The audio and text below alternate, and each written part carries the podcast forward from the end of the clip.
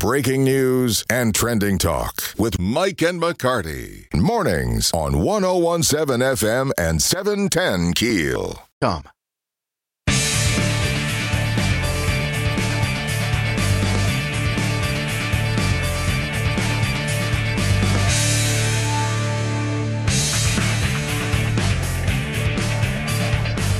One zero one seven FM and seven ten Keel with Mike and McCarty, and uh, with with all the breaking weather that's been going on lately, we certainly appreciate the National Weather Service uh, and specifically Michael Berry joining us each morning to give us updates and keep us posted on uh, like the levels at Cross Lake. Michael, good morning. Thanks for joining us again. Good morning, Mike. How are you? We are well, thank you. We're No, we're not. At the, No, we're not. We're- at the moment. We need Are therapy. you, we're are dep- you wet? we're wet and we're depressed. This We is are too depressed. much. It- this is too much.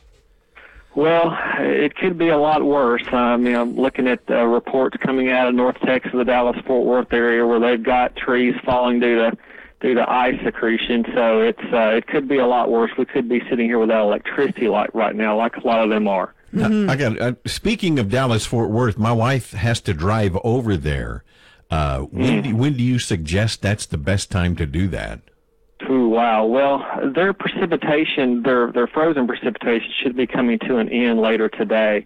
I know their ice storm warnings they have out for the Dallas Fort Worth Metroplex end ends later this morning. So, hopefully, like like we like we did yesterday and late last night, our uh, our freezing rain chances have ended now that we're well above freezing now, and that the same will hold true as you head west.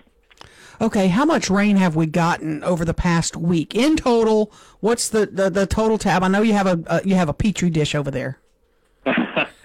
Well, over the past week, if you count the rain we had late last week and over the weekend, we're uh, between uh, four and five inches. Now, just in the past 24 hours, we're we're getting close to about an inch and a half. Uh, the rain became more moderate in intensity overnight, uh, late last night and early this morning. I know since midnight, just here at the Shreveport Regional Airport, we're starting to approach an inch of rainfall. And we're still forecasting an additional inch or two inches before we get all this precipitation east of us later tonight. And of course, that is going to impact our, our, our lake levels. Uh, talk. Let's talk about that. Cross Lake was down uh, this morning. I thought at 172 something. Um, Yes. Where where is it headed? What's the what's the the projection now? So uh, you're correct. Cross Lake, I just looked at the hydrograph. Cross Lake is currently at 172.6 feet. With this additional rainfall today through this evening, we're still looking for that another crest, another rise on Cross Lake near 175 feet by this weekend. So that would be an additional oh two and a half feet, close to that by by Sunday. But not approaching what we earlier thought was 177, which would have been the 2016 levels, which was kind of devastating. That's correct, and what's helped by that is that they were very proactive there uh, of opening those gates and letting some of that water out uh, as we as we forecast this additional rainfall into the basin. Are there any other area lakes that are uh, worrisome? Wallace Lake, Bistineau. Are you still concerned about some of those areas We, too? we had somebody asking about Caddo Lake. Is there is there flooding possibility there? We're going to have to wait and see. Uh, I think I think Caddo Lake could could very well uh, reach flood stage, but we're most concerned right now with Wallace Lake. Uh, Wallace Lake currently this morning uh, 150.6 feet. It is starting to rise again from the rainfall yesterday and overnight tonight into this morning. So we're starting to see that that rise, that that slow rise on Wallace Lake develop this morning. So with the additional rainfall through tonight, we're looking at a, a secondary crest on Wallace Lake between 154 and 155 feet again this weekend. Talking with Michael Berry from the National Weather Service. Michael, we know we've got another system coming through next week. When can we look for this to be over? When when can we stop having to watch flood levels and lake levels?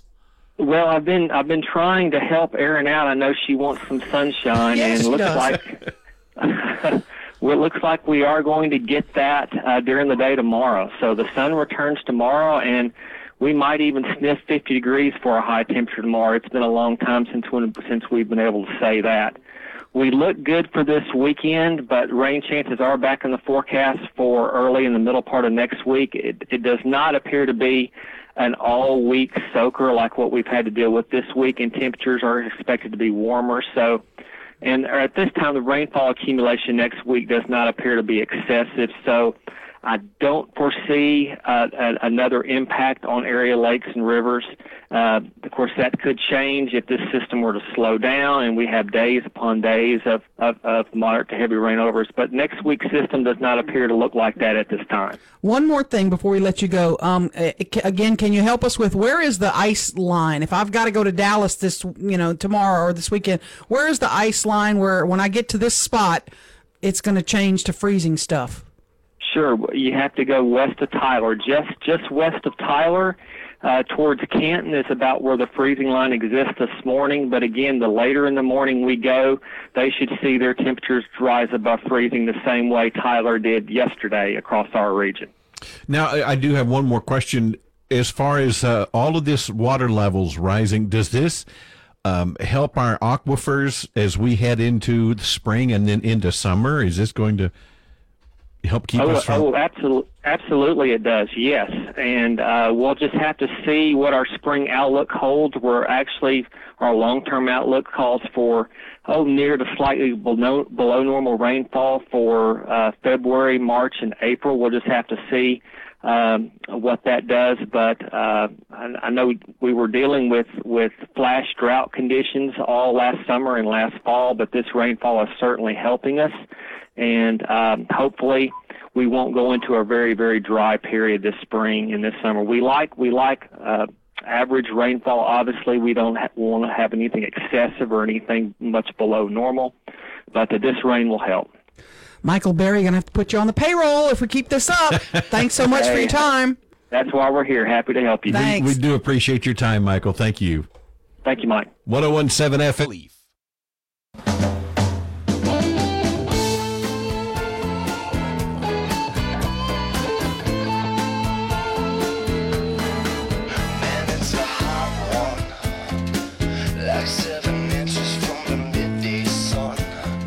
1017 FM, 710 Keel, Mike and McCarty. I came across this story, and it was a, a, meeting in, in, in Washington. Let me get the exact, it's a House committee meeting, okay? And mm-hmm. before they even get to the business of the meeting, they get into a huge argument about the Pledge of Allegiance. No, no. Now, that's my my first response was seriously, are we still doing this? Whether they could say it or not? Well, that was my that this is what surprised me. It wasn't about the objection wasn't the actual pledge or the line one nation under God. During the meeting, Matt Gaetz uh, introduced, who's a Republican, an amendment to start each meeting with the pledge. God bless you. Democrat David Cicilline, if I'm saying that correctly, then said, "Okay, if you want to, if you want to add that amendment, I'm going to make a, a caveat: the pledge cannot be led by an individual who supported the January 6th riot." Oh wow! In the Capitol. Wow. he says, and "Are I there quote, congressmen who supported the riot?" This. This really? This is the absurdity where we are, in which we live. Cicilline said this pledge is an affirmation of your defense of democracy and the Constitution. It's hard to take that claim seriously if, in fact, an individual in any way supported an insurrection against the government. I can't let it go. And Can they... responded, My concern would be if your definition of an insurrection is objecting to electors, then there would be many Democrats on the committee that would not be eligible to lead the pledge. I mean, they go back and hmm. forth on. Can you just take care of our business? Can you just lower our taxes? Help with inflation? Fix the crime problem? Yeah. Can we work on things that matter to us? Can we do the comp- the, the company? The, can we do the country's business? Please? I, I, I don't know how long they spent on this. Mm. Amem- uh, Gaetz's amendment did pass 39 to 0. Cicilline's amendment was defeated 24 to 13. This is so stupid. And that and that bastion of, of intelligence, Jerry Nadler, expressed a question of why they need to recite the pledge for a second time during the day. So he Oh. apparently has an issue with It's 20 seconds of your day, but you can argue for three hours about toe fungus or whatever. Oh my gosh. Oh my gosh. Oh, these folks, I just don't understand. We're so tired of it. We're so It's- tired of this nonsense from our leaders that it's just we don't we don't care about it anymore. People don't Well, people how don't about this raising the debt ceiling now? and Democrats don't want to cut spending because we have to spend that millions on the mating habits of the, you know, South Dakotan box turtle or some absurdity like that. That is just ridiculous. Some of the things, yeah. We don't, we don't, we're, we're, the priorities are so out of whack that that's why people don't vote. That's why people are disengaged with the government. That's why they just go to their jobs every day and try to earn a living and forget about politics. What, what did Rush used to say? It was the best when the government did shut down because these morons weren't up there destroying more things. Yes, and wasting money. And, and the government doesn't shut down. No. Your mail is still going to run. Mm-hmm. You know, Social Security is still going to be issued. Yeah. It- it- it's, it's just oh, yeah. so it's it's you know it's laughable, but it's so frustrating, Aaron. Mm-hmm. It's just frustrating. These idiots. It's it's the people that look for something to be offended by. Right, right. That's right. Do We have to say the pledge again. I already said it when I was in the second grade. Mm, yeah. Shut up. I know. Go away. Go away. Pull your pants up a little bit farther. Yeah. They're below your breastises, Mr. Nadler. you don't want that to happen. No, let's for God forbid that would happen. Oh my gosh. Oh, yeah, I just, I just, again, it's to the point, Aaron. Sometimes in the evenings, I like to, I like to watch different, show, you know, news programs. I like to catch up, you know, stay with what's going on.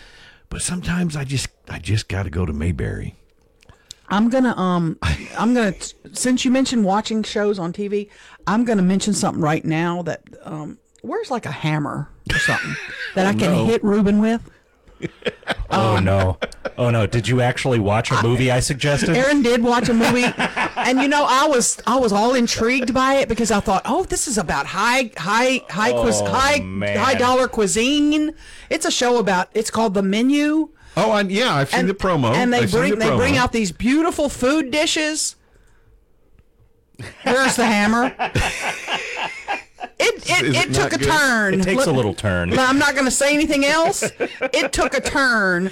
I was ready to. I was ready to beat him up. Oh man! I was like, Are "You they- just ruined a great what I thought was a great cooking show," and I was like, "Why is Ruben watching a Are they serving? show?" Are they? Are they serving up the lady in eight C or something mm, like no, that? it's it's kind of worse than oh, that. But yeah, oh, oh, it's madness. It's it's definitely a, a Ruben movie. It's one of my new favorites. I don't even want a hammer. I want a hatchet. Where's a hatchet? Oh my god! Well, see, now I've got to go home and watch it. Yeah, Uh, exactly. you got me like, well, I got to Sorry, see this. it's not a food movie, folks. Just a heads up. How did we get to the, from the Pledge of Allegiance to cannibalism? You you, you mentioned watching TV. Yeah. Oh, I was hit me. talking about news programs. I know, no, no, and- no. I was gonna. I was excited to watch a good food oh show. man! It is a. It's. gr- I thought it was great. Now I'm worried about Ruben. I know. Not that I wasn't before. Let's hope we don't have a hatchet in here now. Yeah. No. We spoke with uh, Lieutenant Governor Billy Nungesser yesterday morning uh, uh, about, uh, of course, Mardi Gras coming into the Arklatex into the state of Louisiana, and you can hear that conversation 640 with Mike and McCarty, 1017 F. org.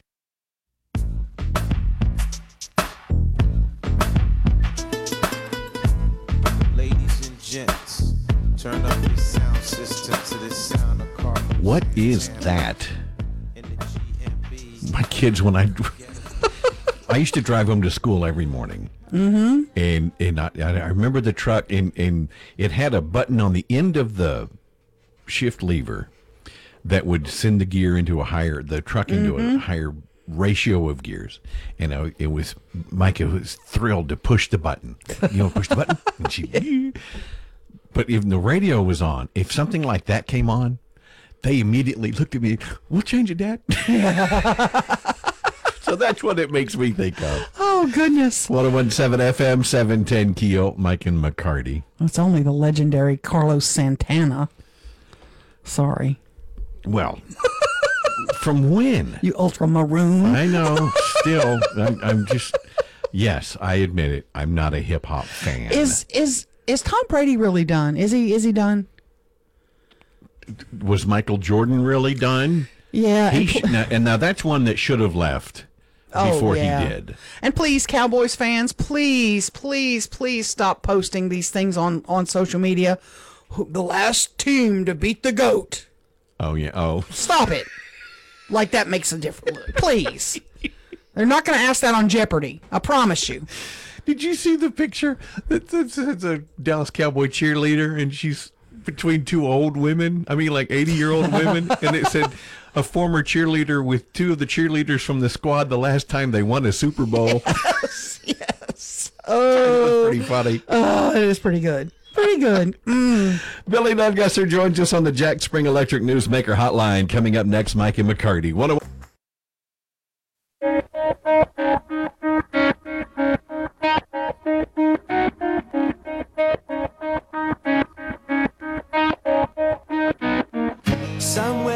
speaking.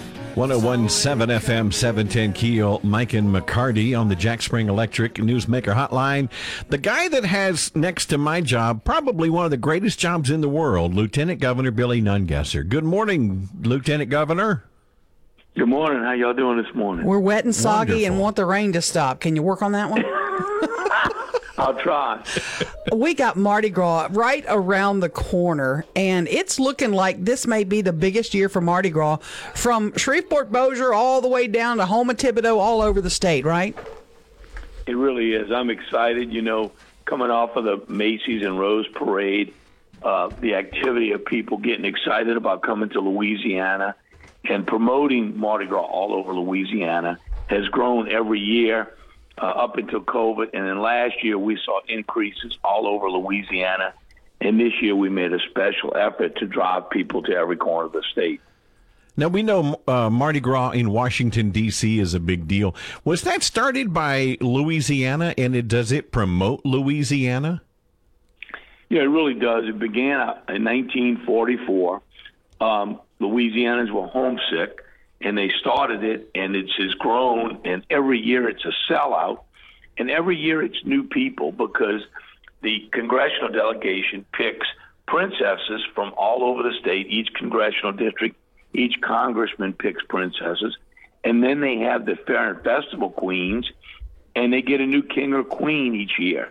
So it brings uh, new people there, and then there's a a few uh, people that come. Like I had a group there from New Jersey um, that have never been before. So we bring a few people from all over the country, uh, many that are with other senators or representatives to get a taste of Louisiana uh, while they're up there. But it's a great event to everybody comes together for a good time and forgets the problems and uh, really everybody should go once. The the mayor of New Orleans yesterday had a big uh, news conference yesterday, day before. I'm not sure, saying that they've got plenty of security for for New Orleans Mardi Gras and, and et cetera. But there's still a lot of people that thinking going to New Orleans for Mardi Gras. Am I really going to be safe? How much of in, in those discussions have you been in on? And are you are you confident that New Orleans Mardi Gras, which is one of the biggest events in our state ever, is going to be safe for our visitors? Well, I, I was at the press conference. I was in, involved early on with all the crew captains. Um, you know, state police is going to be there. Um, I'm glad that they're going to have the, the full routes for the parades. I couldn't imagine shortening those routes with so many people cramming into a small area. Uh, I personally thought would have been more dangerous than having the full routes. Um, I'm hopeful. You know, I'm I'm never overly confident just because of the crime problems we've seen. Um, I think we're not going to see crime change until we we start keeping these people behind bars. Um, you know, we're we're arresting people one, two, and three dozen times before they spend any time behind bars.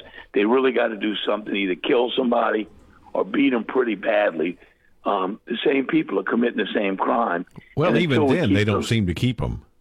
no, they don't. And so uh, I'm concerned. You know, every time there's a major event, the Miss Universe pageant uh, went off without a hitch. But I was concerned with all those young ladies from around the world. Um, it, it's a concern all over Louisiana uh, until we get this crime under control. It is going to affect tourism. It is affecting tourism in New Orleans, especially. Last year for Mardi Gras, we saw increases, I believe, at every Mardi Gras except New Orleans. There was a slight decrease. So I'm so glad we're promoting Mardi Gras all over Louisiana. So if something does occur, at least we're letting the world know there's family friendly, safe, affordable Mardi Gras in other parts of Louisiana. And well, speaking of which, we're pretty proud of uh, of our Mardi Gras season here in North Louisiana, especially Shreveport Bossier. Um, very family friendly. A lot of folks make it up this way. Um, do you make it up during our Mardi Gras at all? Are you looking forward to coming up? Uh, you know, I've got about nine parades I'm riding this year. I rode in two uh, year last year up there, so I'm I'm uh, pivoted to another part of the state this year. I wish I could ride them all, but I'll tell you, you're absolutely right. Those parades in North Louisiana have a great economic impact, and we draw people from all over.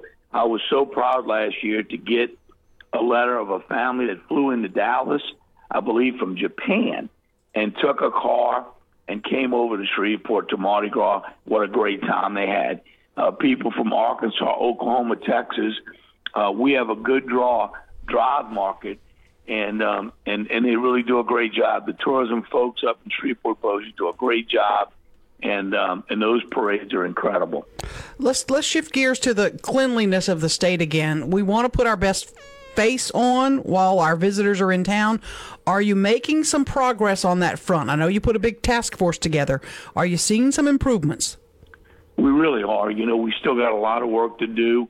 Um, you know, we're giving out grants to sheriffs who are going to use work release prisoners to keep their parishes clean. Uh, I think we've bought eight vans for sheriffs. We're giving out we're giving out uh, several hundred garbage cans to local uh, municipalities as long as they agree to empty them. Uh, we've got uh, over 350 groups that go out and clean up uh, every fourth Saturday. Those groups are going out all over the state. And we're working with DOTD to separate the grass cutting from picking up trash because we don't believe a lot of those contractors actually cleaned up the highways. So we want to separate those contracts, monitor them better, and make sure people are doing what they're paid for. Lieutenant Governor Billy Nungesser, one more thing before I let you go that I we didn't we didn't give your staff ahead of time because I just saw it yesterday. Um, and I'm really bummed about this.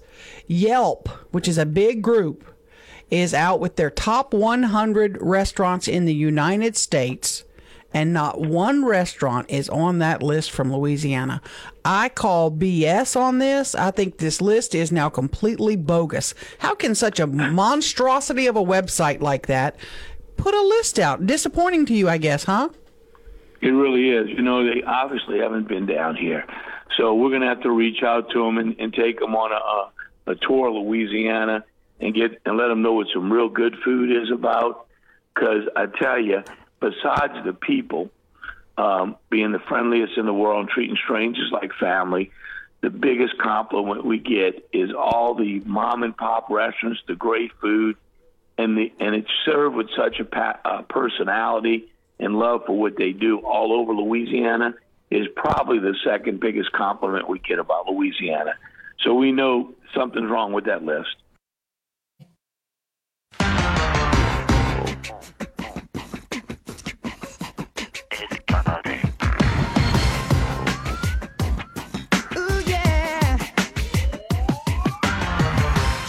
You might been hurt, babe. That ain't no lie. I'm going to make them worse and worse till you get on that. I've gotten on it. You guys haven't put them in. You got to load them. You One of y'all's got to load them. Y'all got to fix that. I that emailed up. them to Ruben. Nah, yeah, I know. Was I supposed to do that? I guess. Please. He doesn't Oh, have yeah. a studio down here anymore right now, so you Yeah, I gotta can't help him. access any of that Oh, inside stuff. We're very Right inside now. baseball right now. Yeah, exactly. I'm so sorry. 1017 FM, 710 Keel, Mike and McCarty. Uh, you mentioned Tom Brady earlier and asked the, if, if, if I thought he was really out. And it, I, it, who knows? Yeah. You know, that's like trying to predict an election. Anybody that says this is how it's going to go, Right. Or or predict a jury, yeah, what you the verdict will be, what, what the verdict is going to be. no telling. There's no way to know. Yeah. Un- until time passes. Mm-hmm. And so, you know, I, I look back, um, and I remember back in the '70s when Dallas Cowboys was all you could get here. And uh, man, I I love the Cowboys. right. Tom Landry, shh, yes. Oh, Roger Staubach. Yeah. Roger Staubach Yeah. was the man. And he was the Drew Brees of his day, you know? And he went out when he retired. That was it. He Yeah. left. It's like Wayne Rogers on MASH. Remember Trapper John on MASH? The original You Trapper bet, John, yeah. Wayne Rogers. He was unhappy with the way uh, Alan Alda was getting all the funny lines. He Mm-hmm. was getting the one-liners and the bulk of the, you know, the screen time. Right. And so he left after season what two or three, Yeah. but he was doing in a real estate investment, commercial investments in Los Angeles. He was making way more money in real estate than he was ever making in, you know, as an actor. Wow, and he was wow. a successful actor. Yeah. Well, the same thing with Roger Staubach. Staubach wisely was investing his money in, in real estate and, and built a company, so he didn't miss football at all. No. And the and the great ones do that. They know how to manage their money, and they're setting it aside so that they'll have a future. Because how long can you play football unless you're Tom Brady and you can play till you're 45? And, and you've made a pact with the devil. Most of them are done in their 30s. Well, you still have a long life then. You still have kids to raise Right. and put through college and all the stuff that comes with that. So you got to plan. You got to set aside, you know, a chunk of that money But- while you're making it. But there's something there, being that competitor, you know, that it's hard to let it go for mm-hmm. whatever reasons. Yeah. and he did not go out on top. Now No. he's again he's won more Super Bowls than you know anybody, but mm-hmm. It, it it'll be interesting. I I'm not going to say yeah he's done or yeah he's coming back, but it'll it'll be interesting. And for all my Cowboy fans, Cowboys the last team to beat Tom Brady. Okay. Woo! All right. Count on that one on Jeopardy. Uh, David Erspamer from the Pelican Institute. Did I say that right? Daniel. That's what I said. Daniel. I can't even read my own writing. Golly, Daniel. and ironically, I was worried about the last name. Yeah, exactly. You said the last name perfect. George Palmer is going to join us later this morning. Maybe, maybe not after hearing this. Mike and McCarty, 1017 FM, 710 Keel. Yo.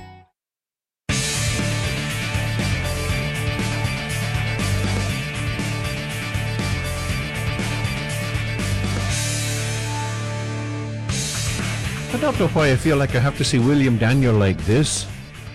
William Daniel on the Jack Spring Electric Newsmaker Hotline. I'm sorry, Mr. Daniel. 1017 Being that is FM. I don't know why. William Daniel, they just sound so good like that. Uh, Sounds like he's had too much coffee. Yeah, with Bailey's in it. Yeah. Oh, I'm just so happy the lake levels are are dropping, and, and we we do have some good news on the horizon. You were right. Well, my staff was right. I mean, I have a lot of confidence in them. We looked at all everything that we were doing, and we felt pretty good about what the outcome would be. William Daniel, Water and Sewage Director for the City of Shreveport. Thank you for joining us. Michael Berry at the Weather Service said, you know, and in fact complimented your your department, saying that you know the the level is down to 172 today, and he attributed that to you guys getting ahead of the, and getting the gates open. Um, and you've kept them open all week, right? Yes, uh, we're, we're look. We try to be very proactive about you know the lake level. People, you know, they forget that the primary purpose of the lake is to make water for 190,000 people. The you know the state's third largest city, but we are very cognizant of the fact that the lake people live on it. They use it for recreation, and we try to keep it between that 171 and 172 level unfortunately, you know, sometimes we're supposed to get one inch of rain, we get six, and that changes uh, the calculus in in, in the, the you know the way the lake behaves. But we're very proactive in trying to uh, keep the lake at certain levels. Okay, let's clear up because yesterday, because the other day when we spoke to you, we were talking to you about uh, the gates open. Are there three gates or four gates? And people were on my behind saying, "No, there's four gates." And uh, what are you? What can you've confirmed it now? Are there three or four gates up there? There are four gates. However, one gate has never been opened. It's a sluice gate, and it was built. It's below all the other gates, and it was built to uh, drain the lake um, down to like 60 feet, I think. And so, if that gate were opened, the lake would would drain uh, pretty precipitously. However, since it's never been opened, nobody is sure if it will open. But more importantly, they're not sure if they got it open that they could get it closed. So the research that I have done is that that gate has never been opened. Okay, and the third gate is it fully opened or partially? It's probably sixty percent open. It is um, is damaged, and we're working to try and you know get between seven hundred and fifty thousand and a million dollars. I've actually got a report coming in.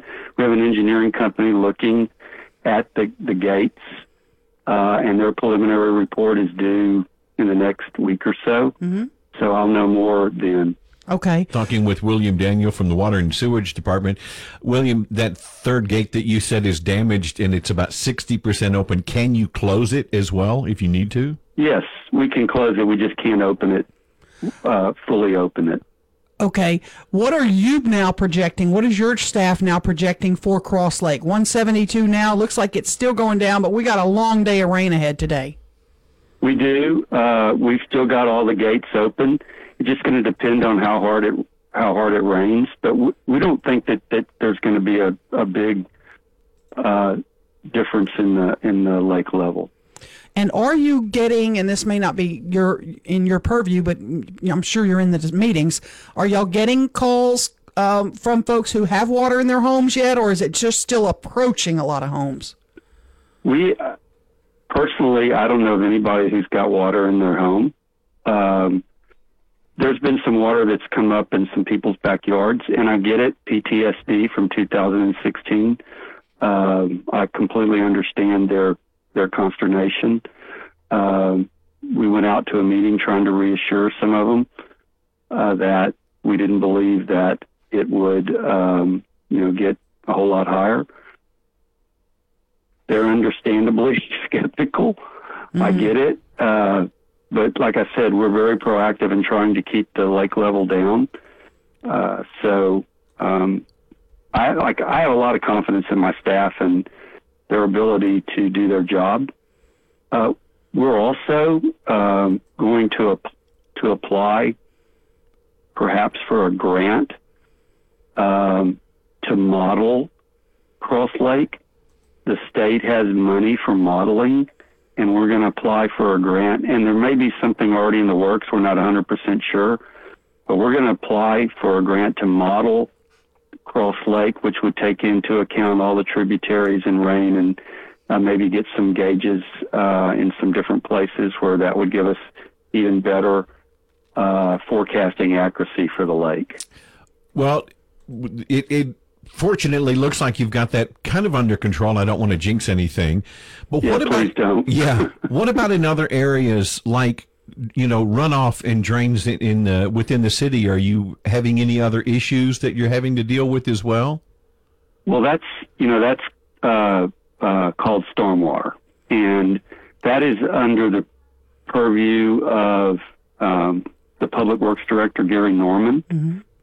So you should call up Gary and get him on the show. He gets up early as well. Okay. Well, I, might- I was thinking that was those are sewers that Yeah, you know. The, I'll, I'll, we may give him No, a our sewer, we don't. Yeah, we don't have a consolidated sewer and stormwater system. We have a stormwater system and a sewer system, and uh, I think if you took a poll of, of cities that had, bu- you know, had a consolidated stormwater and sewer system, you'd find that they wish they weren't.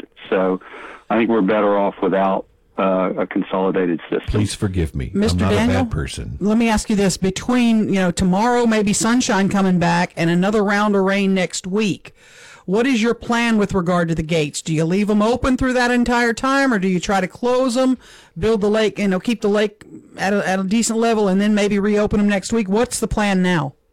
Well, the plan currently is to keep the gates open. We're going to try to get it down, or you know, near 170, uh, and then uh, 170 is kind of optimum for us for uh, making uh, water. We need- uh, we don't want to stir up, you know, a lot of solids when we when we are pulling uh, from our intake at the lake. So we, we try to keep it around 170. Any lower starts causing us some issues, which runs up the cost of of making the water, and the quality, um, you know, can suffer. So we're going to try to get it down to around 170, and then we'll then the staff will look at the rain and decide whether or not um, they're going to keep the gates. You know, will we keep three gates open, or two, or maybe we'll close one gate. Uh, we're still looking at that. It's it's like a week to ten days out, so uh, we'll stay on top of it. Like I said, my staff, they are weathermen, they are gate operators, they are, you know, we, we have hatchery people out there, uh, we have chemists, microbiologists. Uh, they wear a lot of different hats, Mm-hmm. uh, and they're very good at what they do. Thank you, William Daniel, Director Water and Sewer, for your time this morning. We appreciate it. Yes, ma'am. Thank you. 1017 FM. Two.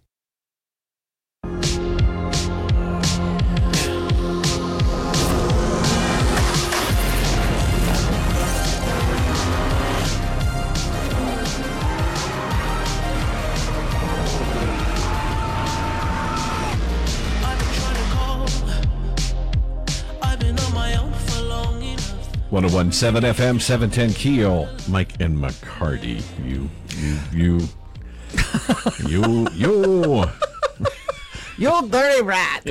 you.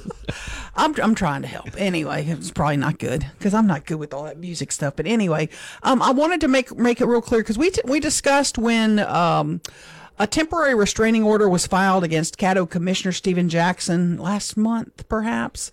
Um, and the judge agreed and granted a temporary restraining order to his former girlfriend. Um, Mr. Ja- you know, I reached out to Mr. Jackson and, uh, you know, th- there was no comment at the time, but he did file a response with the court.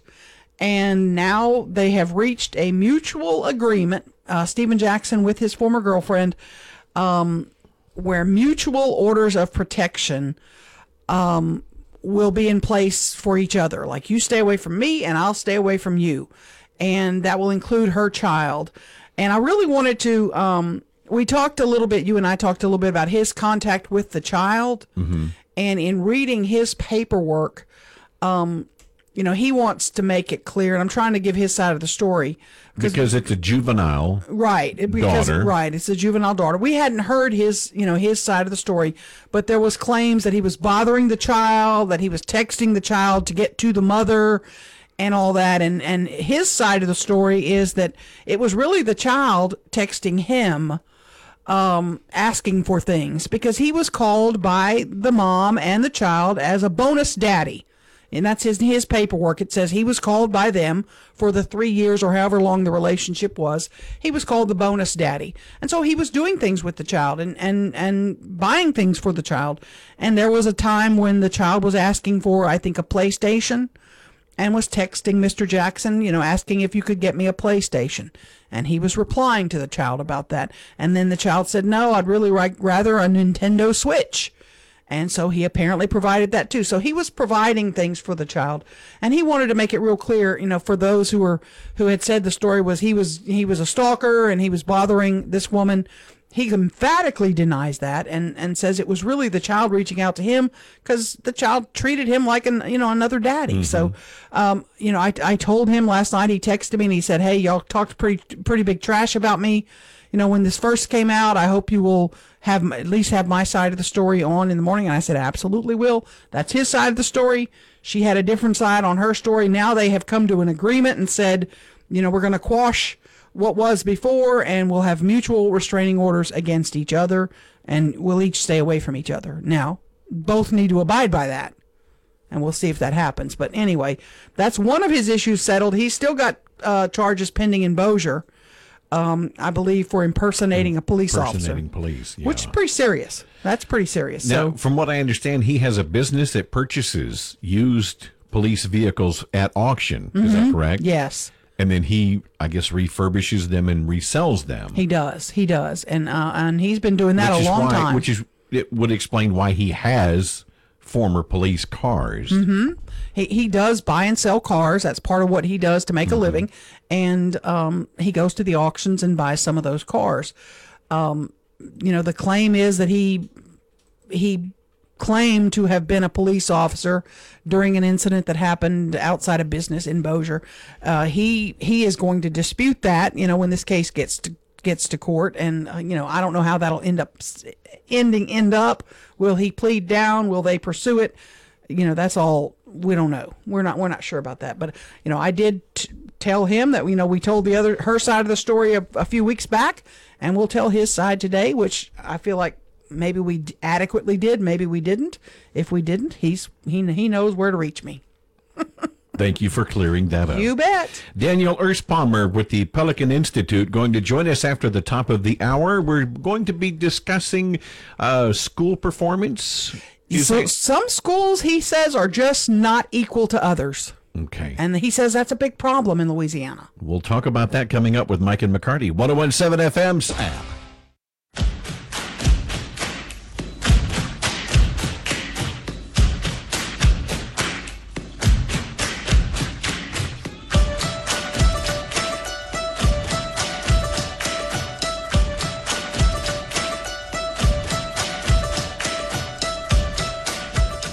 One zero one seven FM, seven ten Keel, Mike and McCarty. Did you ever? Did you ever go to any of the? Um, it was it was arena football here, but it, but it was the AF two. Yes, Battle Wings? Yeah, the, Mhm. the the Bossier Shreveport Battle Wings. Yeah. AF two kind of a development league, like minor league for the uh, arena football league. Fast paced football. It was cool.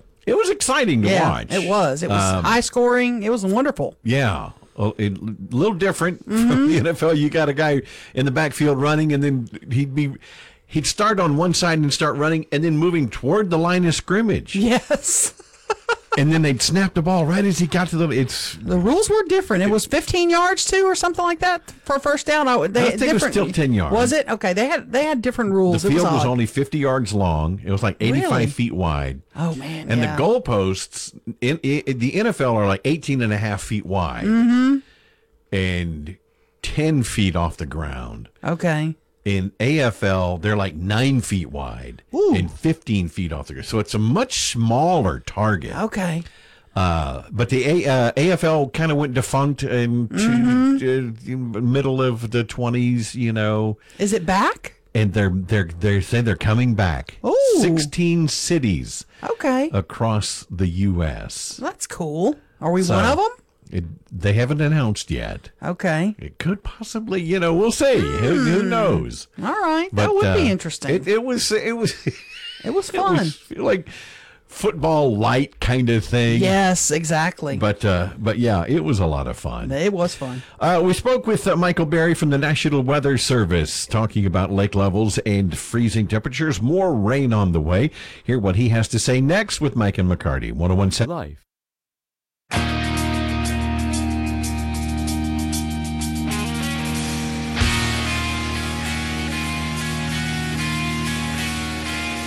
One zero one seven FM and seven ten Keel with Mike and McCarty, and uh, with with all the breaking weather that's been going on lately, we certainly appreciate the National Weather Service uh, and specifically Michael Berry joining us each morning to give us updates and keep us posted on uh, like the levels at Cross Lake. Michael, good morning. Thanks for joining us again.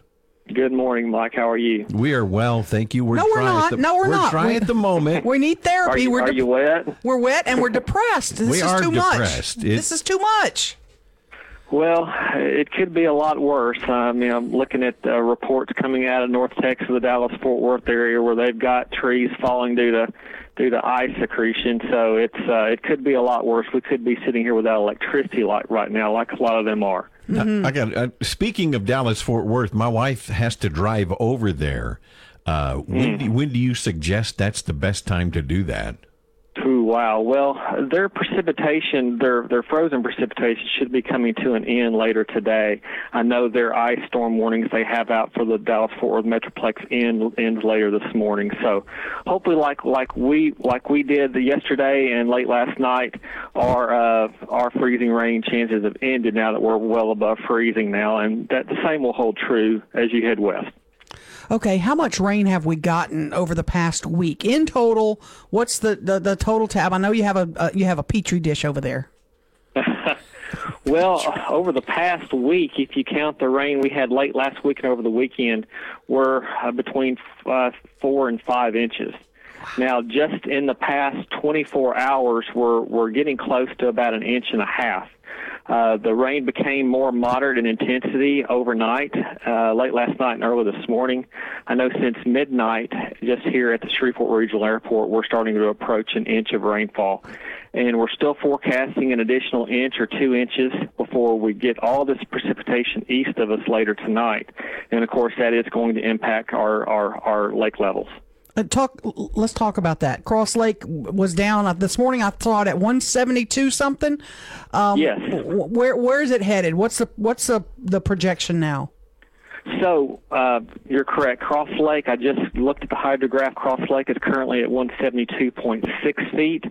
With this additional rainfall today through this evening, we're still looking for that another crest, another rise on Cross Lake near 175 feet by this weekend. So that would be an additional oh two and a half feet, close to that by by Sunday. But not approaching what we earlier thought was 177, which would have been the 2016 levels, which was kind of devastating. That's correct, and what's helped by that is that they were very proactive there uh, of opening those gates and letting some of that water out uh, as we as we forecast this additional rainfall into the basin.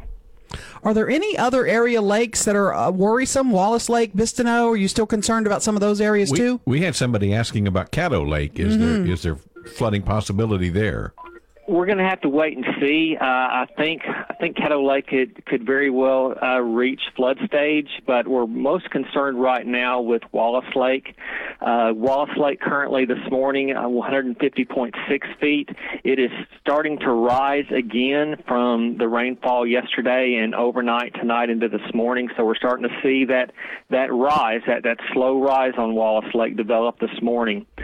So, with the additional rainfall through tonight, we're looking at a, a secondary crest on Wallace Lake between 154 and 155 feet again this weekend. Talking with Michael Berry from the National Weather Service. Michael, we know we've got another system coming through next week. When can we look for this to be over? When when can we stop having to watch flood levels and lake levels? Well, I've been I've been trying to help Erin out. I know she wants some sunshine, Yes, and it looks does. like well, it looks like we are going to get that uh, during the day tomorrow. So the sun returns tomorrow, and we might even sniff 50 degrees for a high temperature tomorrow. It's been a long time since when, since we've been able to say that. We look good for this weekend, but rain chances are back in the forecast for early in the middle part of next week. It, it does not appear to be an all-week soaker like what we've had to deal with this week, and temperatures are expected to be warmer. So. And at this time, the rainfall accumulation next week does not appear to be excessive. So I don't foresee uh, a, another impact on area lakes and rivers. Uh, of course, that could change if this system were to slow down and we have days upon days of, of, of moderate to heavy rain over. But next week's system does not appear to look like that at this time. One more thing before we let you go. Um, uh, again, can you help us with where is the ice line? If I've got to go to Dallas this, you know, tomorrow or this weekend, where is the ice line where when I get to this spot, it's going to change to freezing stuff? Sure, you have to go west of Tyler. Just just west of Tyler, uh, towards Canton is about where the freezing line exists this morning. But again, the later in the morning we go, they should see their temperatures rise above freezing the same way Tyler did yesterday across our region. Now, I I do have one more question.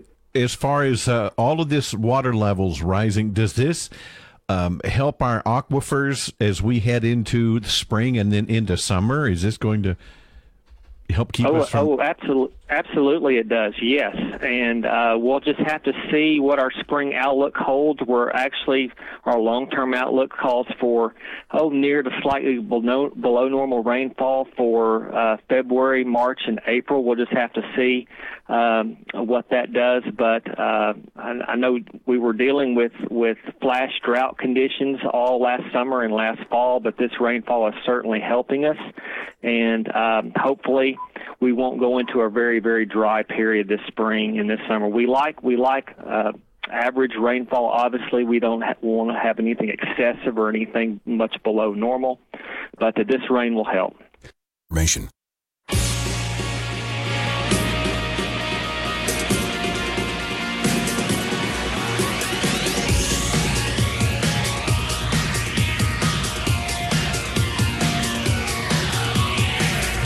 One oh one seven FM seven ten Keel, Mike and McCarty. Okay, earlier you asked you you were you were saying you thought you were going to watch a nice little family film about food Yes, it called was. The Menu. Ruben sometimes recommends really good movies and, and shows, and you know, so he said something yesterday, and I had a long kind of lingering. It was wet outside, so I couldn't go do what I wanted to do. So I said, "Hey, Ruben suggested this movie called The Menu, and I'll go watch it." Had nothing Yeah. to do with food, did it? Oh, it had a lot to do with food, just uh, uh, not in the way you'd think. You're a twisted human being. You really So then we're- twisted. So then during the break, we're, we're, we're starting to talk about, and you said something about a movie called The Platform? Yeah, this is a a prison slash food movie. I don't know, and and it's really I'm I'm ashamed to say that I watched it, but it draws you in. If you're in this prison, and I'm, I may get it wrong, and and you're on the top level, the food they serve you comes uh, it comes up on this platform that rises from the bottom. It comes all the way up to your level, and it's loaded with food, ribeyes and fruit. I thought it started at the top and well, I don't know. They, they bring it up to you. After they load it in the kitchen at the bottom, they raise it all the way to the top level. Uh, People at the top eat what they want off of it. You only have 60 seconds, and then a bell rings and it lowers to the next level. And by the time it gets to the bottom level, level 99 or whatever, there's chicken bones on it. I mean, it's gross. and, and other things. Yes, other things.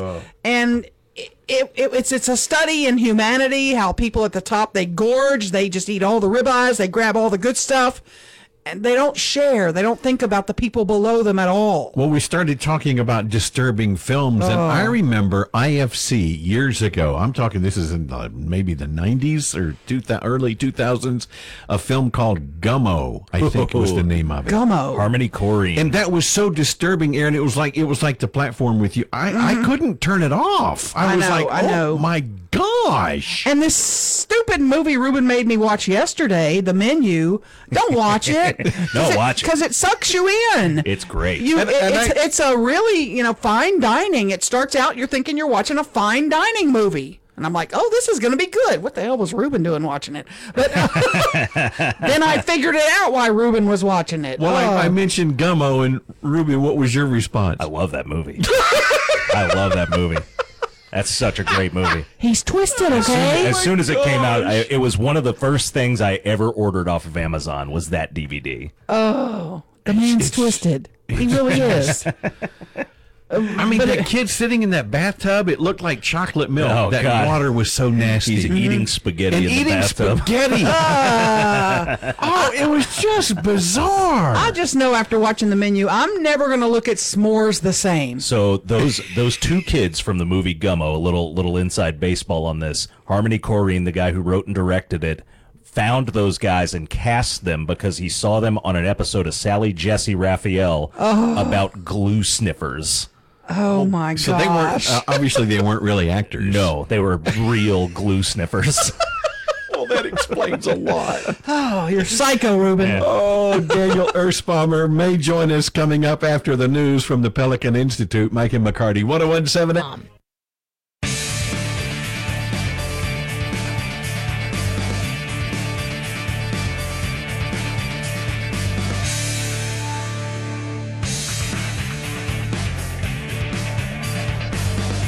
1017 FM 710 Keel, Mike and McCarty on the Jack Spring Electric Newsmaker hotline from the Pelican Institute is Daniel Erspamer. Daniel, are you in Baton Rouge or New Orleans? Where are you? I am actually in between right now. I, I live in New Orleans. I'm making my way up to some meetings in uh, in Baton Rouge, so I'm pulled off the road to talk to y'all. It's great to be with you. Well, thank you so much for uh, taking time to speak with us. A, a- a new audit report, Daniel, shows a pretty big disparity in our schools um, compared to, I guess it's a racial disparity that more uh, black children are attending uh, F-ranked schools. You've you've looked at this. It this isn't really new news, is it? No, it's not. You know, this is something we've known for a long time that there are huge challenges within the school systems.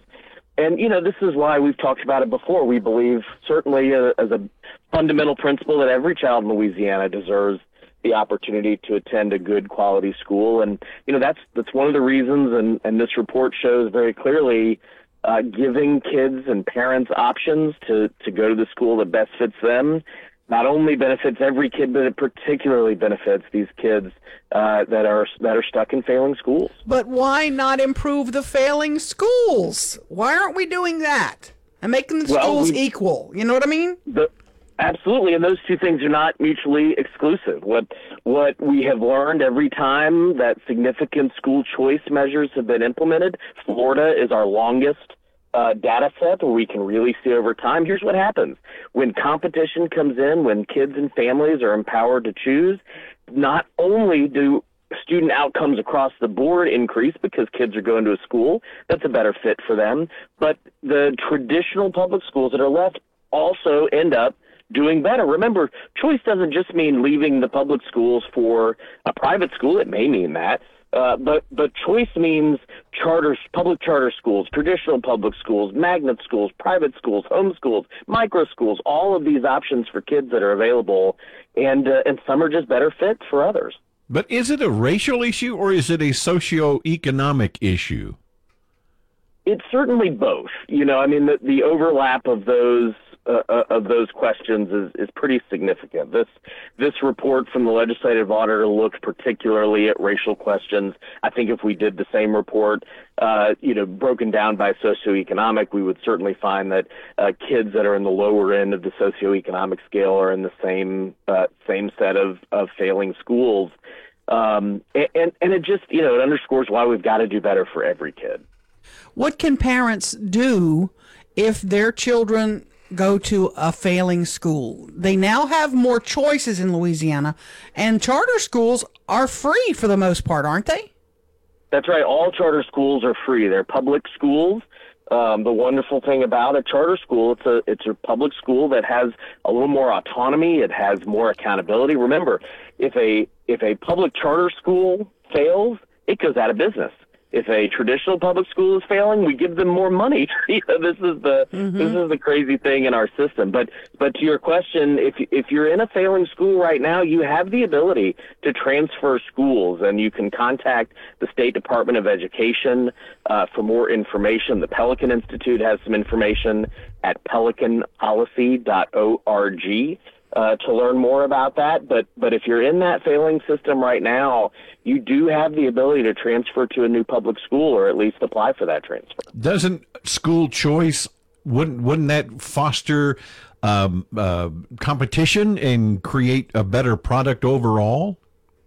Absolutely, it would. And every time this has happened, that's exactly what we see is when we have competition, when parents are empowered to get involved and choose the, the opportunity that, that's the best fit for them, everybody benefits. Um, and, and I'll point out this is this is a wave that's coming. Uh, the legislature passed several school choice bills that were ultimately vetoed by the governor last session. And looking around the country, four states now West Virginia, Arizona, Utah, and Iowa have all passed universal school choice programs. Okay, where is Louisiana on vouchers? If I want my kid to go to a, a school that charges tuition, uh, can I get help from the state right now in Louisiana to pay that tuition? Th- there are some opportunities for that, uh, particularly for families in low income situations. There's the scholarship program. The application is through the State Department of Education, uh, which would provide a scholarship or a voucher to be able to to take that to a to a private school or different setting than a traditional public school. Uh, there's also tax credit scholarships. So those of you who are listening who may want to get involved, um, organizations like ACE and Arete, there are uh, several here in Louisiana who are raising money. It gives the the donor a tax credit. And it provides a scholarship uh, in a similar manner for, for low income kids uh, to, to attend a school uh, that may be a better fit for them. And and and a new program uh, that that we've been advocating called Education Savings Accounts or Education Scholarship Accounts. Uh, would allow that opportunity for every family in Louisiana. We're talking with Daniel Erspamer from the Pelican Institute. Daniel, can, give me a, a brief 30 second, 60 second summary of what the Pelican Institute is and, and what you do. Sure, thanks for that. The, the, Pelican Institute is Louisiana's free market think tank. So, what that means in, in real terms is our job is to study public policy in Louisiana to try to understand what conditions our, our mission is around opportunity. So, how do we create opportunity and pathways of opportunity for every person? We, we believe every individual has the oppor- should have the opportunity to flourish. So, we study re- research policy issues, and then we work not only uh, with with citizens around the state to educate them, get them engaged, but we work with lawmakers. And of course, your listening area has some great ones. Representative Thomas Pressly is one. Many others. Representative Alan Seabaugh uh, Senator Barrow uh, Peacock and others, uh, Robert Mills, a lot of them up there who are great, and uh, and we love working with those those folks to to help provide the ideas that they can really champion and, and change the lives of Louisianans. One more topic we want to switch gears a minute. Um, you want to let people out of jail. Is that is that is that the, is that the deal? I keep hearing that. You you just want to open the jails and let people out? Is that true? Oh gosh, no, it, it couldn't be further from the truth. So what's Uh, going on but- with that? Yeah, the state so, is, we- is holding people past their release date. Is that correct? And why is that?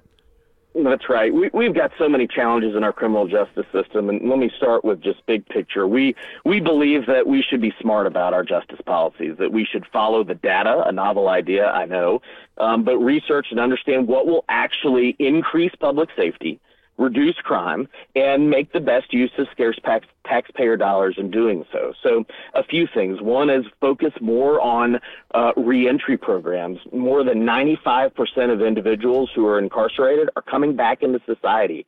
How are we making sure they're prepared to return and not commit a subsequent crime? If we can reduce that, what we call recidivism, the uh, the instance of, of second or third crimes, that has a dramatic impact on reducing crime. It, and you're right. There was a report recently. We saw this from the Department of Justice that uh, the the Department of Corrections is keeping people past their uh, their release date. And you know, we we been digging into this. It, the the data systems that uh, the department is using in some cases are 30 or 40 years old, and these are complex calculations that uh, and the laws keep changing on it. The legislature keeps working on this. So um, we've got to have better data solutions, and we just have to have more accountability on our criminal justice system to make sure it's it's not only increasing public safety and reducing crime, but uh, doing doing right by everybody in the system. Daniel Erspamer with the Pelican Institute. Man, thanks for pulling over and talking with us this morning. My pleasure. Anytime. Good to talk with y'all. Drive, drive safely. 1017 FM.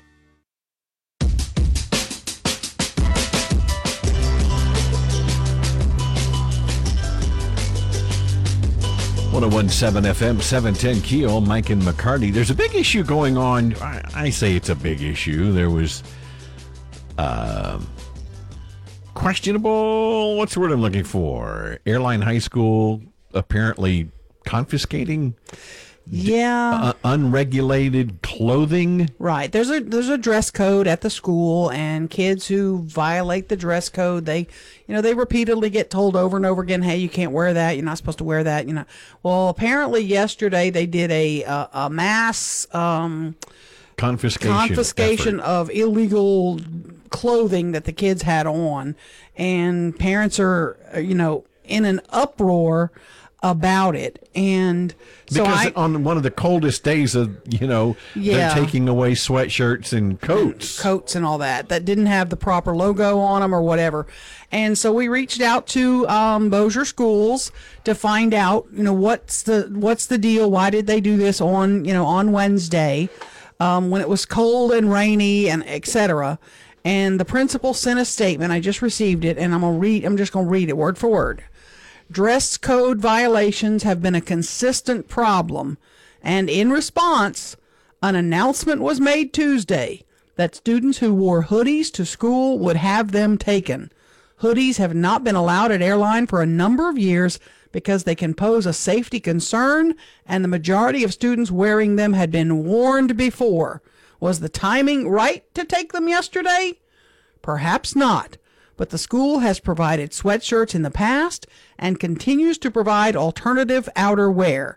Parents can come to airline to retrieve their child's hoodie, and several did at the end of school yesterday. Students can also pick up their outerwear after school today. That's from Justin James, the principal at Airline High School. Uh, yeah, you, you, the timing is bad. Very bad. Not good. On a cold, rainy winter day. Perhaps you could wait. But they warned them Tuesday. But if you've yeah, you've been warned. You've Don't been wear warned. this. And I promise you, it's not the first time they've been warned, I would bet. Right. Over and over again. well, in the statement they said we've repeatedly Mhm. warned. Yes. But should you maybe have waited till Monday when it's going to be 55 degrees or so? Perhaps. Um, and they they acknowledge perhaps not. That wasn't the right day to do it. Yeah, but they got their message across, didn't They they? got their message out loud and clear because you're going home cold and wet if you don't have your hoodie. And they want they want to lay down the law. Stop breaking the rules. I always had an issue with my kids and, and, and I have a lot of teachers who teach at schools where hoodies aren't allowed and they're very strict about it at some schools and some some schools are not. I used to have an issue with, you know, when they tell you no cell phones in school and three of your five teachers enforce it, but those other two teachers, ah, they look the other way. Well, the kids aren't getting the message. They're going to try to violate it in those other classrooms too. That's what kids do. Everybody's got to enforce it all the time, period. Don't let them wear it. If they walk in the classroom, the first class they come to with the hoodie on, go to the office. Take off the hoodie. They just have to get that way. They and, and I know then they'll say, well, then we'll take up half our day sending kids to the office. There's something I want to look into also. Both my kids went to Airline High School. Mhm. Of course, this was years ago. Um, but can you only purchase school uniforms Oh, I- from the school? I don't know. Is that what I heard? I doubt that. I doubt that. I doubt that's true. Um, yeah, I would be very surprised if that was true. Um, you can get regular school uniforms, but some are saying you have to buy the outerwear just from the school. You know, I don't know. I'm not sure about that. I'm I'll look into it and see. yeah. We'll, we'll see. Kimberly Derrick, she's the principal at Magnolia Charter School, and she's going to join us after the news at the bottom of the hour. 1017 FM, 710. One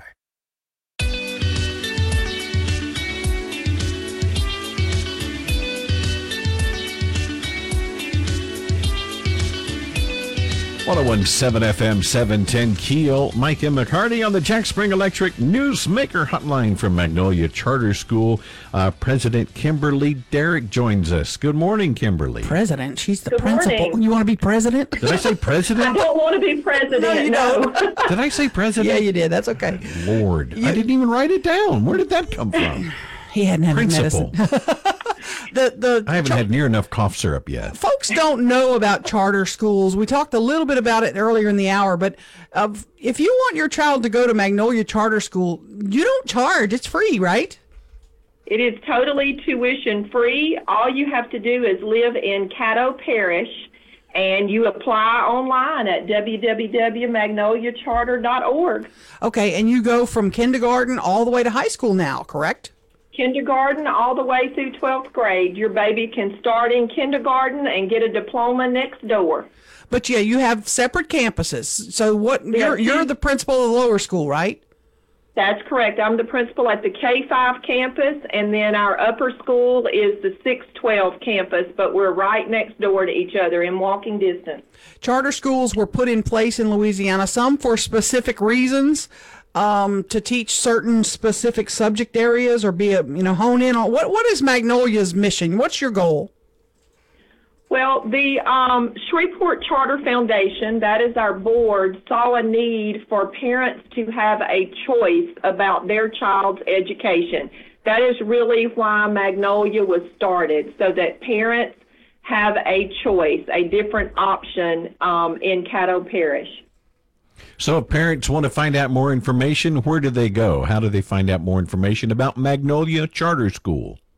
Well, they can do a couple of things. Of course, our um, website, like I said, is www.magnoliacharter.org, or they can call the school and set up a, a tour. We do tours um, whenever parents want to come in. They can speak with our enrollment manager, Miss Regina Arnold, or I will be happy to have a conference with them. Kim Derrick, president of Magnolia Church. Congratulations on the promotion. Thanks for your time. Really? Thank you. You bet. 1017 FM 710 Keel. William Daniel with the Water and Sewage De- uh, Department going to be joining us next. Mike and McCarty.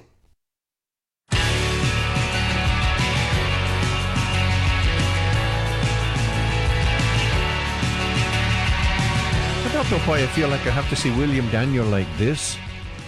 William Daniel on the Jack Spring Electric Newsmaker Hotline. I'm sorry, Mr. Daniel. 1017 Being that FM. I don't know why. William Daniel, they just sound so good like that.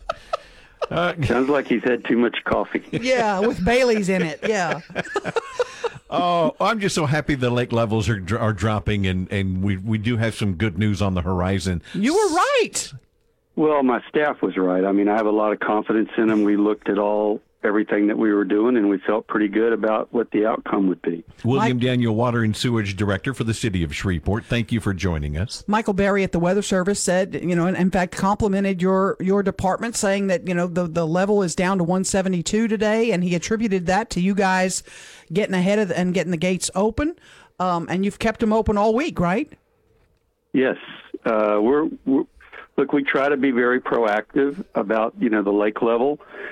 People, you know, they forget that the primary purpose of the lake is to make water for 190,000 people. The you know the state's third largest city, but we are very cognizant of the fact that the lake people live on it. They use it for recreation, and we try to keep it between that 171 and 172 level unfortunately, you know, sometimes we're supposed to get one inch of rain, we get six, and that changes uh, the calculus in in, in the, the you know the way the lake behaves. But we're very proactive in trying to uh, keep the lake at certain levels.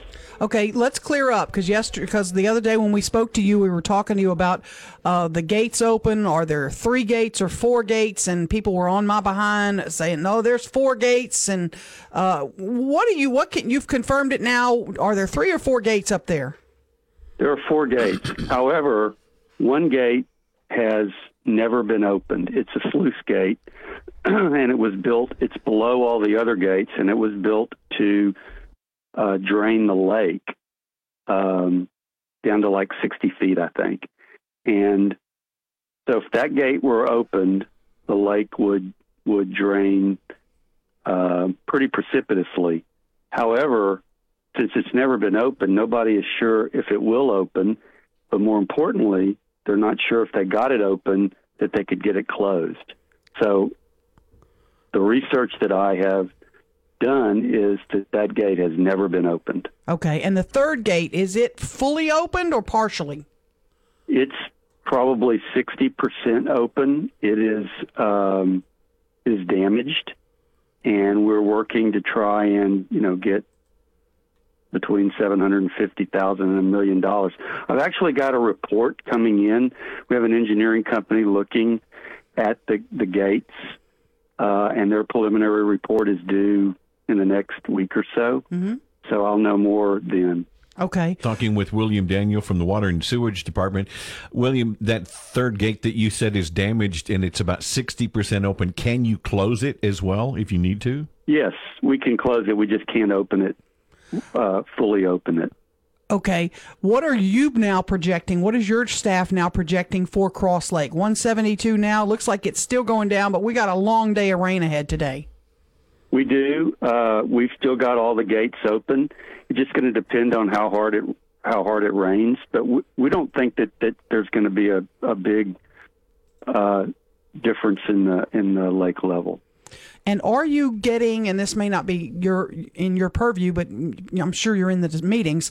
Are y'all getting calls um, from folks who have water in their homes yet, or is it just still approaching a lot of homes? We uh, personally, I don't know of anybody who's got water in their home. Um, there's been some water that's come up in some people's backyards, and I get it. PTSD from 2016. Um, I completely understand their their consternation. Um, we went out to a meeting trying to reassure some of them uh, that we didn't believe that it would, um, you know, get a whole lot higher. They're understandably skeptical. I get it, uh, but like I said, we're very proactive in trying to keep the lake level down.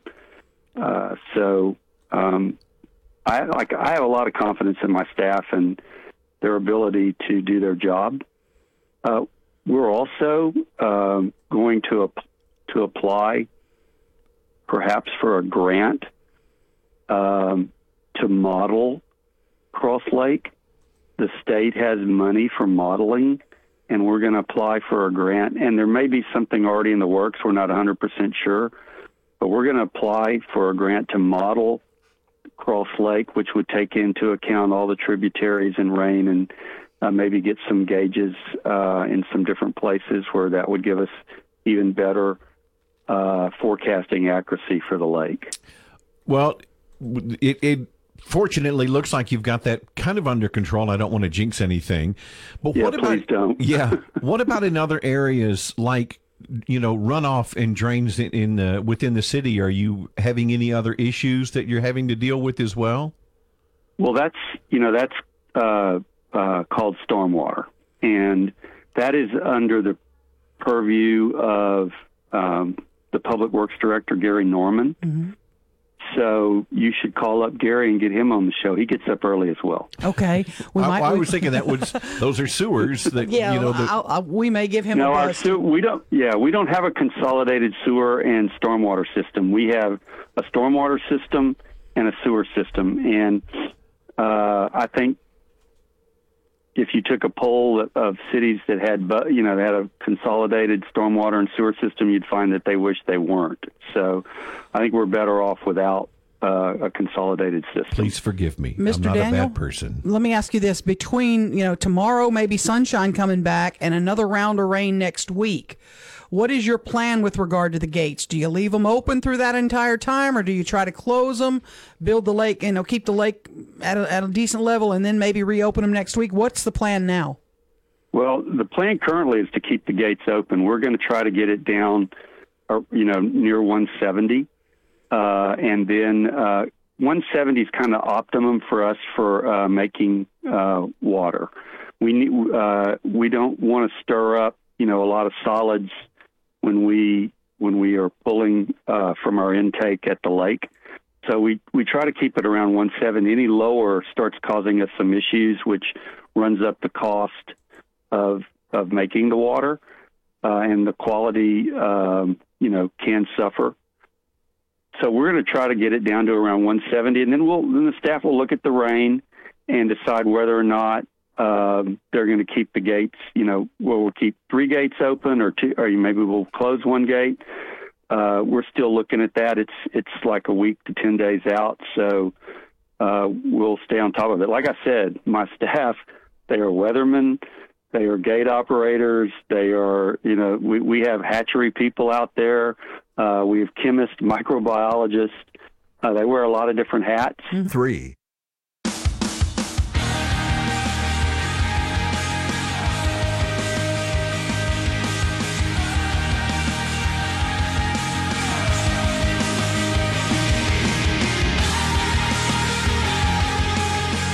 One zero one seven FM seven ten Keel. Mike and McCarty changing gears just a little bit. Uh, Tom Brady retired. again. Mm-hmm. Uh, he, he, in fact, he made the announcement yesterday, which was February 1st. He also made his first retirement announcement February 1st, 2021, before he came back a month or so later and announced he was going to play with the Tampa Bay Buccaneers. Mm-hmm. Didn't turn out well. Uh, makes me think of Michael Jordan. Oh yeah, he says this time he's done. But he says this time he's finished. But you brought up an interesting point that the timing of this correlates with the opening of this new movie coming out. Mm-hmm. 80 Uh, for Brady. 80 for Brady. It's the four old chicks. I think Rita Moreno. four old chicks. Jane Fonda. Who are the other two that I don't know the full cast, but it looks like a very cool movie. It's four women who follow Tom Brady around. They're obsessed with him. Sally Field. Yes. Lily Tomlin. Mm-hmm. It looks hilarious. Looks and, and Tom Brady's a big star in the movie. You know, they're following him around to his games. They have big crushes on him. They just want to hang out with Tom Brady. I, I would, I would, I think this would probably be fun. Mm-hmm. But I know too much about Jane I Fonda. know, I know, and I have to look and she doesn't that. even look like her. Have you seen the trailer? Oh yeah, It doesn't Yeah. even look like her, No. which maybe I could go. Oh, Lily Tomlin's the same way. I know too Yeah. much about, and I used to think she was hilarious. Mm-hmm. I used to think Roseanne Barr was hilarious. Right. But I look beyond that when I go to the movies. I try to, I'm, I'm- but, it, but it is hard. I get that, but I think the announcement this week, little bit of a way to plug the movie. now, you now think the he gave a rip about the opening of this film. Oh, I'm sure somebody probably talked him into it and said, "Hey, if you're going to do it, do it the week the movie opens. That way we'll get a little cuz he's making money from this movie. You know, he's probably got a few points on it too, I bet. Oh, yeah, I and guess. um so he might get some residuals if it's a good Does he- opening. does he need any more money? No, he doesn't I need mean- any more money, but the people that worked on the movie, he's probably they're probably like, "Please, dude, please, dude, please, dude, do, do it the week of the movie. Please do it the week of the movie." And he was like, "Yeah, okay, I'll do it the week the movie opens." So the movie opens tomorrow. Tom Brady's announcement yesterday. Eh, coincidence? I think not. I think not. 80 for Brady. They're hoping him to get butts in seats because typically it's hard to sell a movie like this kind of a rom-com you know older folks and you know young people are the ones that are, that are going to the movies if if anybody is there are some of us old old folks that like to go but this is a hard sell for Ruben is not going to see 80 for Brady it's just not happening Ruben, you're not. You're not going to go mm, see mm. 80 for Brady? No. No, I don't You're not going to so, go no. see Lily Tomlin and No. Jane Fonda? it's not a fine dining movie he only But likes but fine he'll watch- dining but he'll watch Gummo. Yeah. Oh, for sure. and Yeah. the menu which he made me watch. Don't do it. The menu. Oh, don't do it. Oh, it's so good. It's so good. I thought it was a fine dining movie. It's the best movie I've seen in a long time. Everybody dies. Sorry, spoiler alert. Oh, and if you're looking Really? for if you're looking for something to watch uh, tonight, uh, uh, Shyamalan's newest one, Old. Watch that last night. Very good. okay. Very good. Never following your advice again. There's a new series out about gangster called Sopranos. I may start that tonight. this Yeah. Yeah. hey, make it a great Thursday. Tomorrow's Friday. 1017 FM, 710 Keel.